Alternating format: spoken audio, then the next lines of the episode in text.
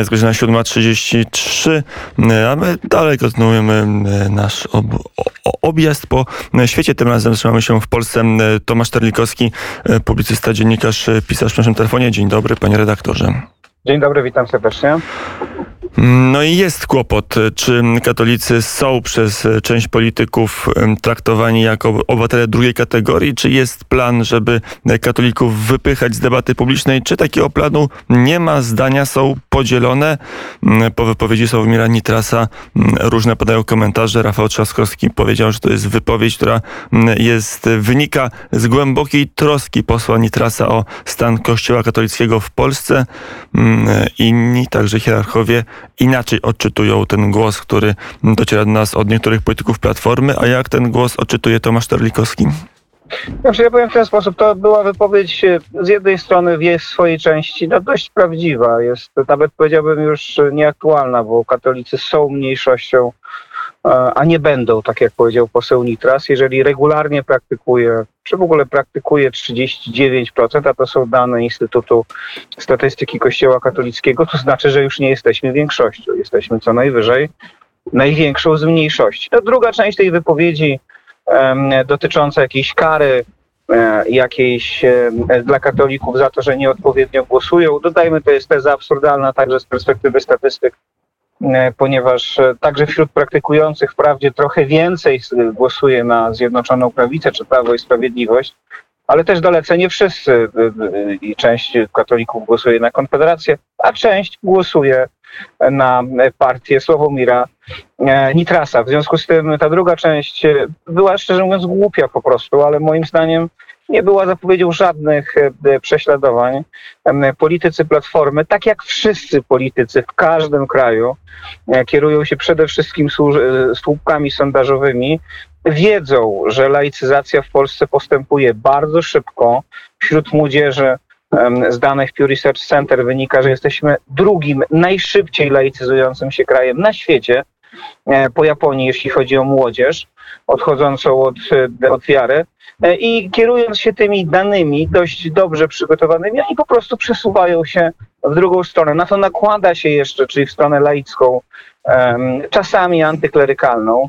Na to jeszcze nakłada się dynamika życia partyjnego w Polsce, gdzie E, tą stronę, ten elektorat, e, nazwijmy go e, zdecydowanie katolicki, zagospodarowuje głównie Prawo i Sprawiedliwość, chociaż nie tylko, bo przypomnę, część, również część katolików, szczególnie tych młodszych, bardziej radykalnych, głosuje na Konfederację to znaczy bardziej na ten jej nurt narodowy.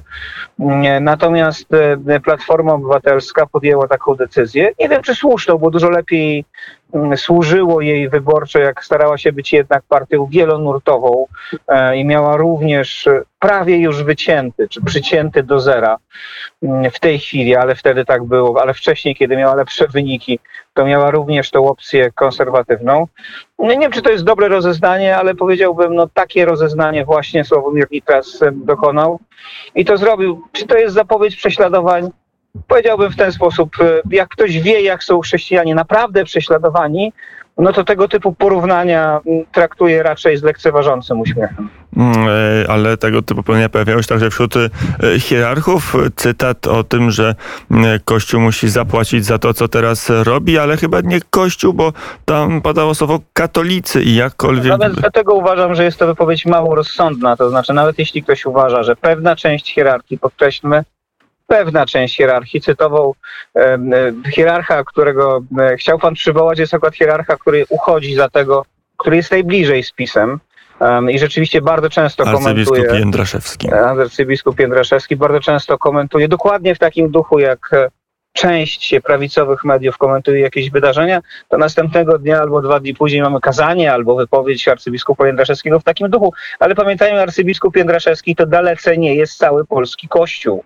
Jak posłuchamy wypowiedzi prymasa Polski, arcybiskupa Wojciecha Polaka, to jego ton brzmi, powiedziałbym inaczej. Jeśli posłuchamy e, na przykład ostatniej wypowiedzi e, arcybiskupa Stanisława Gondeckiego, metropolity poznańskiego i przewodniczącego konferencji Episkopatu Polski, krytykującego e, Polski Ład, e, no to nagle się okaże, że to dalece nie jest tak, że Kościół w Polsce jest, jakby chciał Sławomir Nitras, bardzo pisowski. Więc jest to rozeznanie Sławomira Nitrasa nieprawdziwe, a sformułowanie w ogóle jest absurdalne, dlatego że ja powtórzę jeszcze raz. Jeżeli pan Sławomir Nitras chce karać katolików za głosowanie, to po pierwsze będzie karał część swojego elektoratu, a po drugie, nawet jeśli jego wizja um, jest taka, że on chce jakoś zmienić Kościół, jakoś go odpolityzować, to nie da się odpolityzować e, Kościoła bez katolików. A jeśli chce się to zrobić obrażając czy e, sugerując jakieś ograniczenia praw dla katolików, no to to jest najgłupsza z możliwych e, dróg. E, więc powiem w ten sposób, niestety ta druga część wypowiedzi posła Nitrasa ta pierwsza jest nieaktualna, a ta druga jest nieszczególnie mądra. Mm, e, to jeszcze tylko dołączę to, co działo się przy okazji strajku e, kobiet, bo e, słowa słowami, ale są też czyny. Jeżeli połączyć słowa z czynami, to można wyciągnąć wniosek, że sytuacja w Polsce dla katolików nie jest najłatwiejsza. Znaczy, e, tylko że pamiętajmy, strajk kobiet e, to nie jest dzieło Platformy Obywatelskiej.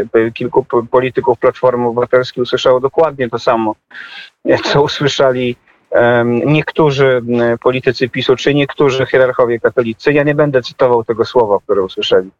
No, zresztą e, słów niecytowalnych tam było znacznie więcej niż jedno. Tam było znacznie więcej. To jest jakby pierwsza rzecz. Druga rzecz, no powiem w ten sposób, żyjemy nie tylko w Polsce e, w czasie bardzo silnego starcia kulturowego. Jednym z symboli oporu wobec zmian błyskawicznie następujących, cywilizacyjnych, obyczajowych, moim zdaniem następujących często w złym kierunku. A jednym z tych symboli jest Kościół katolicki. Na to się nakłada głęboki kryzys w samym Kościele katolickim, który czyni Kościół katolicki w związku z niezałatwionym przez niego samego sprawami wewnętrznymi, łatwiejszym celem i stąd te ataki, ale też uświadommy sobie, strajk kobiet, um, wbrew także moim przewidywaniom, wydawało mi się, że to jednak będzie trwało dłużej, ale trwał tak naprawdę dwa miesiące. Um,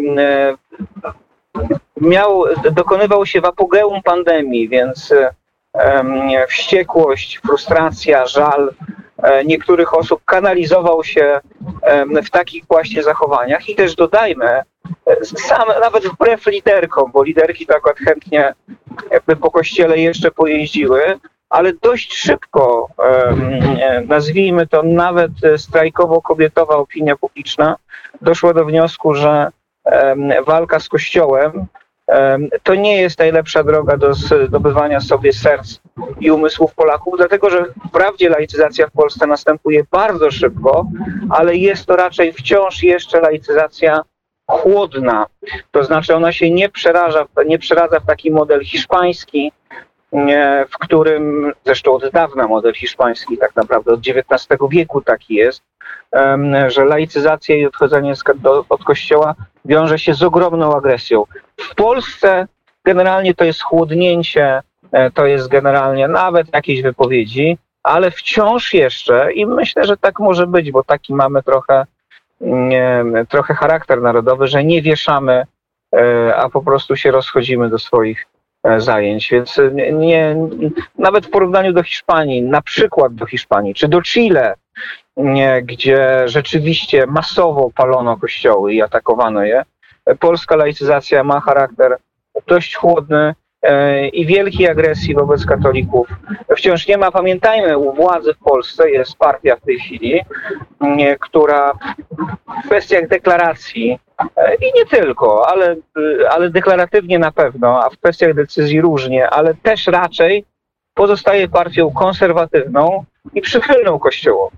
Mm, to jeszcze na koniec dwa słowa o mm, kryzysu, o kryzysie migracyjnym e, u granicy Rzeczpospolitej. E, wydaje mi się, że być może społeczeństwo polskie nawet na pewno się laicyzuje.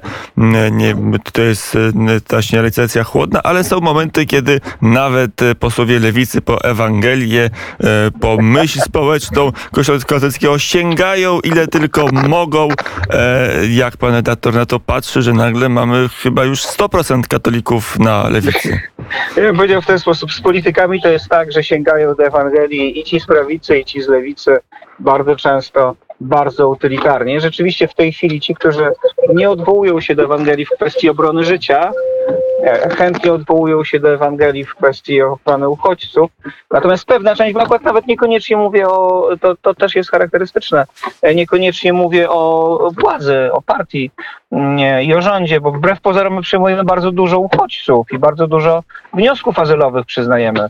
E, Chyba najwięcej w Europie w tej chwili. Nie wiem, nie wiem czy w tej mówi. chwili, ale w, w roku W ubiegłym 19, roku, tak, tak, nie, tak. bo mamy dane za Tak. 19, 20 był pandemiczny, inny, ale w roku już Ale pandemiczny. Kiedy można było przyjmować, to Polska miała najwięcej imigrantów, Tak, y, więcej, więc- znacznie więc więcej niż Wielka Brytania przyjętych czy Niemcy w ciągu roku. Tak, my niechętnie o tym mówimy, ale to robimy. Ale nie, nie o nich chciałem, nie, nie, nie o tej części e, prawicy chciałem mówić, bo akurat jak mówię, niezależnie od wypowiedzi, e, trochę wiadomo pod publiczkę budowanych, także naszej Prawa i Sprawiedliwości, to już na przykład jak usłyszymy wypowiedzi Konfederacji, to one dla odmiany w kwestii obrony życia są bardzo poprawne, ale w kwestii stosunku do migrantów powiedzmy są e, nawet w porównaniu do myśli Jana Pawła II dość mało adekwatne. Więc pamiętajmy, politycy i lewicy i prawicy mają często tendencję do używania Ewangelii czysto politycznie. Mm, To I nie jeszcze, mówię oczywiście o wszystkich. panie doktorze, e, bo- pytanie jako do teologa i etyka, czy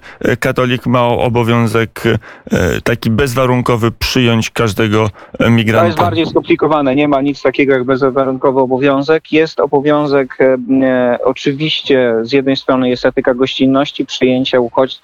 Jeżeli chodzi o uchodźcy, to w ogóle ma obowiązek międzynarodowy, prawny, nie tylko moralny.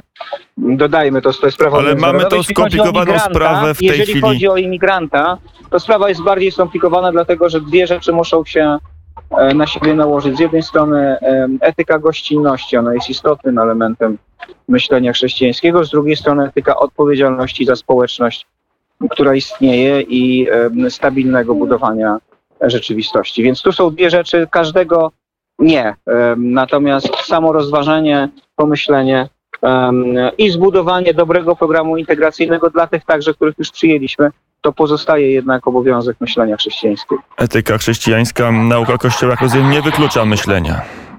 Nie, absolutnie nie. E, Tomasz Terlikowski był e, gościem poranka wnet. Dziękuję bardzo za rozmowę. Dziękuję bardzo, pozdrawiam serdecznie. Na zegarach 7.46 za chwilę mamy 2 września, wrzesień, koniec wakacji. Za chwilę to, co w Radio Wnet y, najfajniejszym. Korespondenci.